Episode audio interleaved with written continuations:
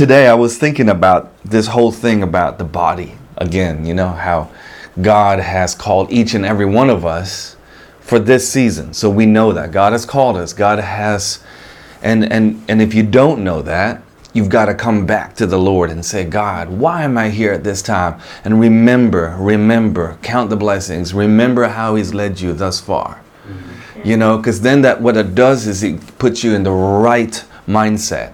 See, because circumstance will take us off key, right? And we can very quickly, and you look at throughout the word, people forget all the time what God has brought them through. I've been reading through Chronicles, and you see these kings coming through, and they start off well. They followed their father, David, you know, their forefathers, in following the Lord. And then, literally half a chapter later, they get a victory that God has given them, and then they take home the idols and set them up and create a graven image of themselves or whatever it is. And it's it's like that fast. And i was thinking man it, there is something about being there there's two things that god always talks about is humility and surrender right? Humility and surrender. It, when the when the kings of old walked in that way they walked in success. They humbled themselves before the lord. They sought the lord and the lord said i will bless you right and then so it's the same with us. We are one body, right? But we are many parts. We each have a role to play. And I love it how it starts in Romans 12, how it says we're to present our bodies as a living sacrifice, right? Set apart and everything. You know that scripture.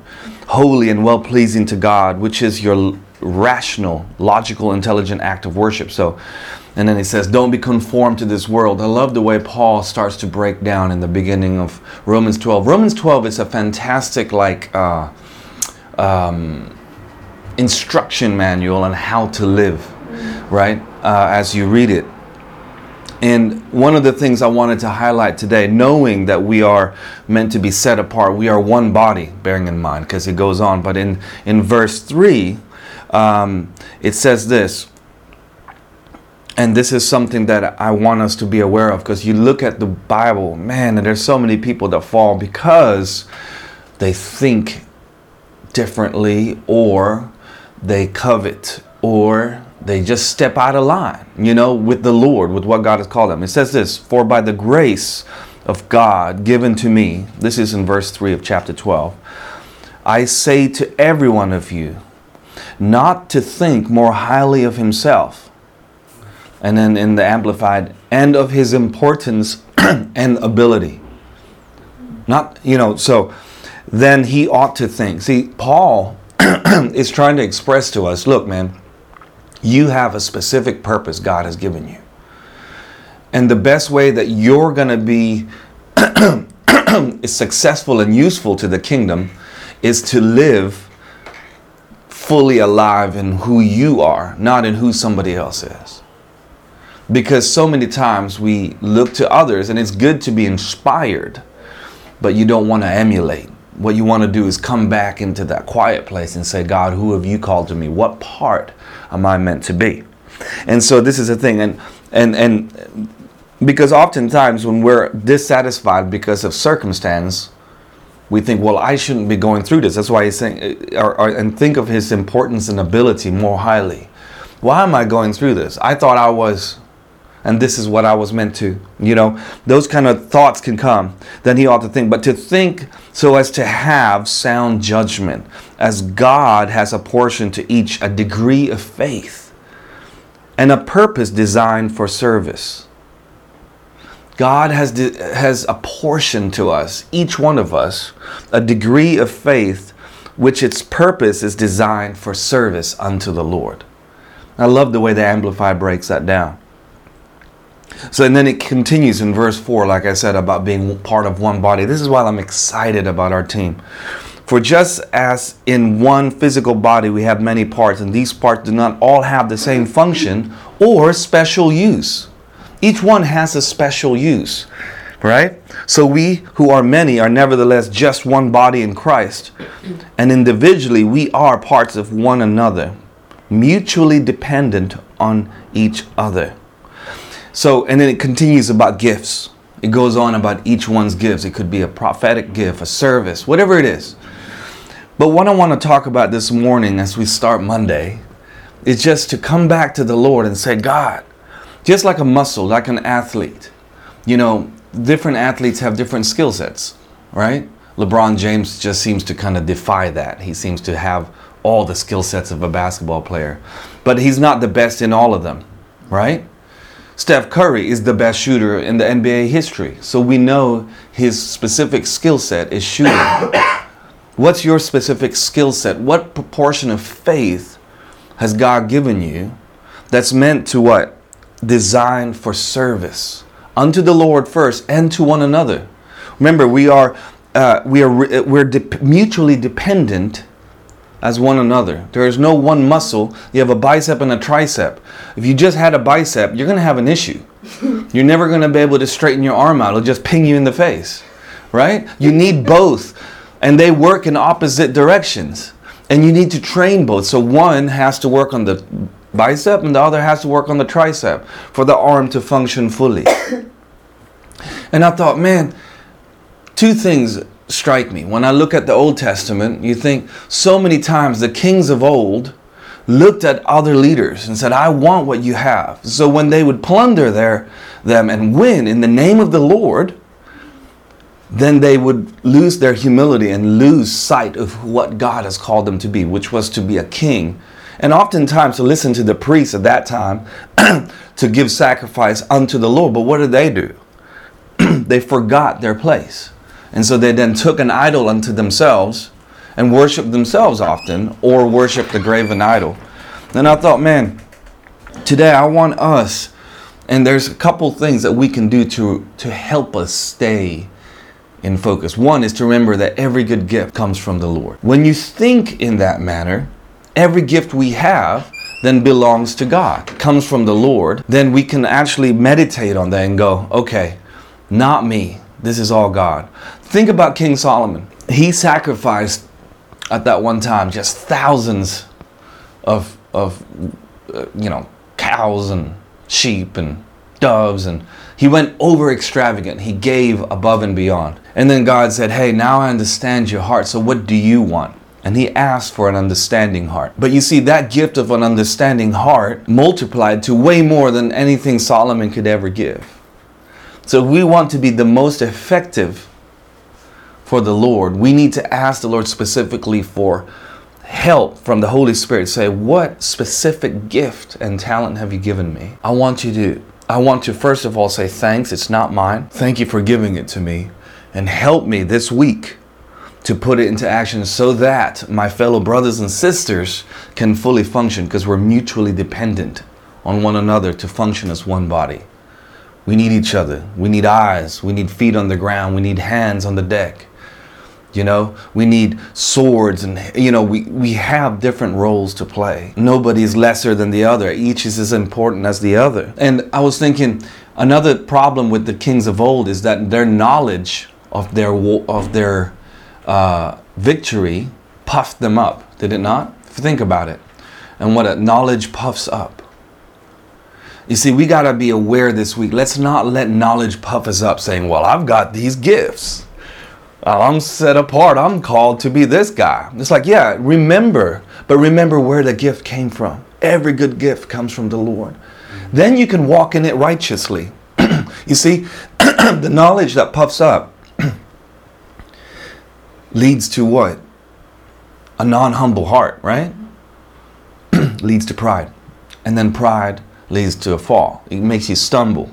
That's what every one of these stories in the in the book of old, in the Old Testament, it shows. Their knowledge puffs themselves up, pride sets in, they fall. Sayang. You know? So I thought, okay, so God, why have you shown us that? So that God says, I want you to walk humbly before me. I want you to remember these gifts, but not to to say, well, I'm I don't want to focus on those gifts. I believe God wants us to focus on it because He wants us to be the most effective in what He's called each and every one of us individually and its effect corporally to be, right?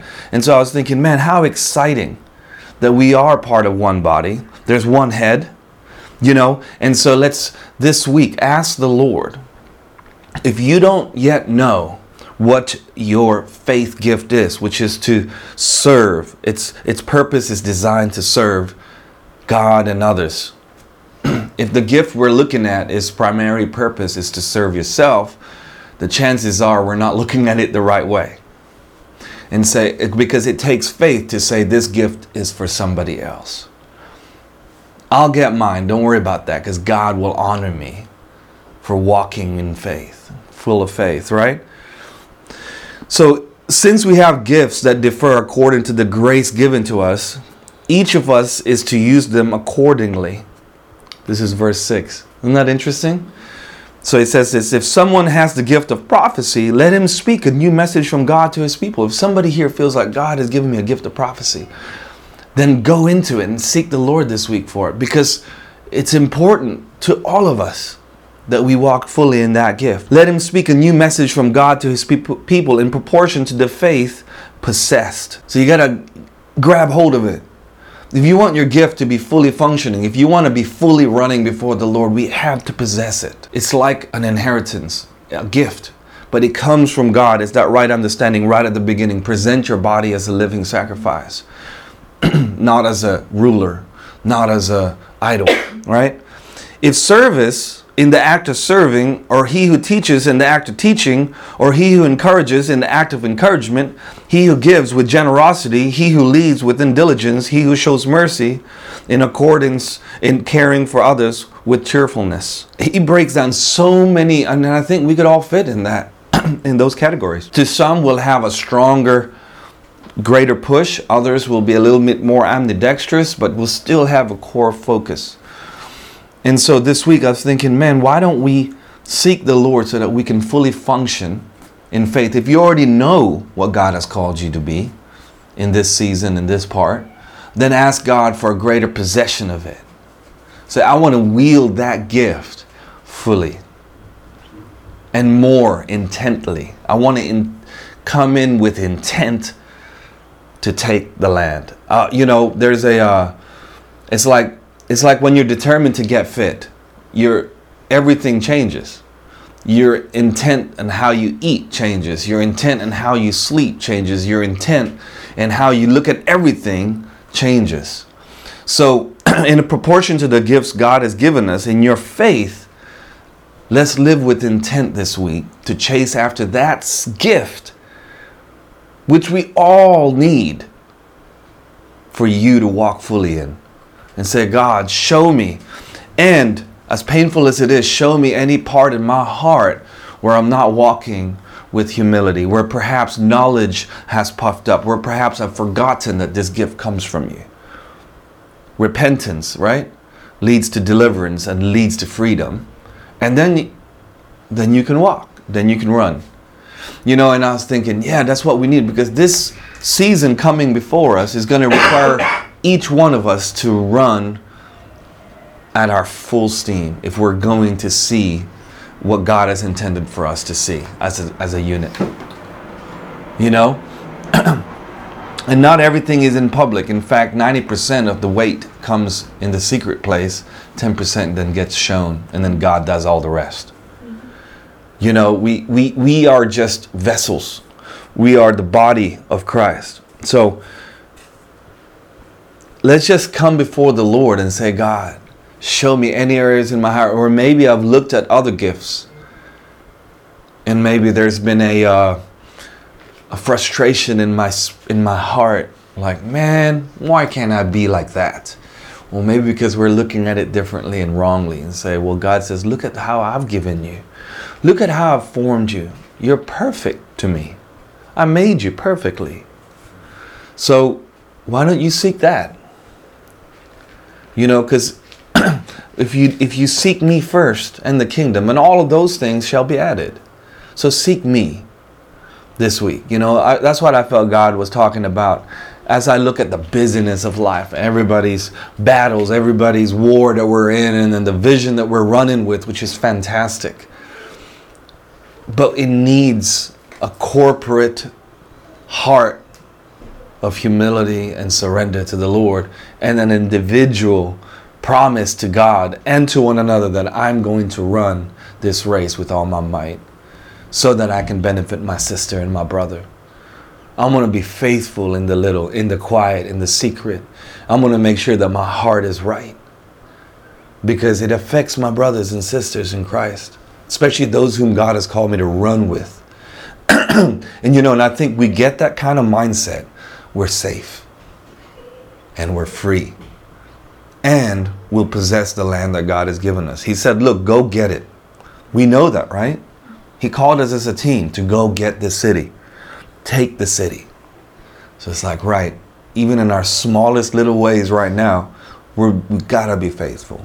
And it's all by the grace of God. So we don't need to strive for this. That's the other thing I want to reiterate that today, if you're thinking, man, okay, there's an area that I feel that's a little heavy. It's God's grace is all over this day. His mercies are new each and every morning. You know, and it's like, okay, He's doing this so that we can function like an athlete at full speed, full agility, full ability, in the right understanding before the Lord.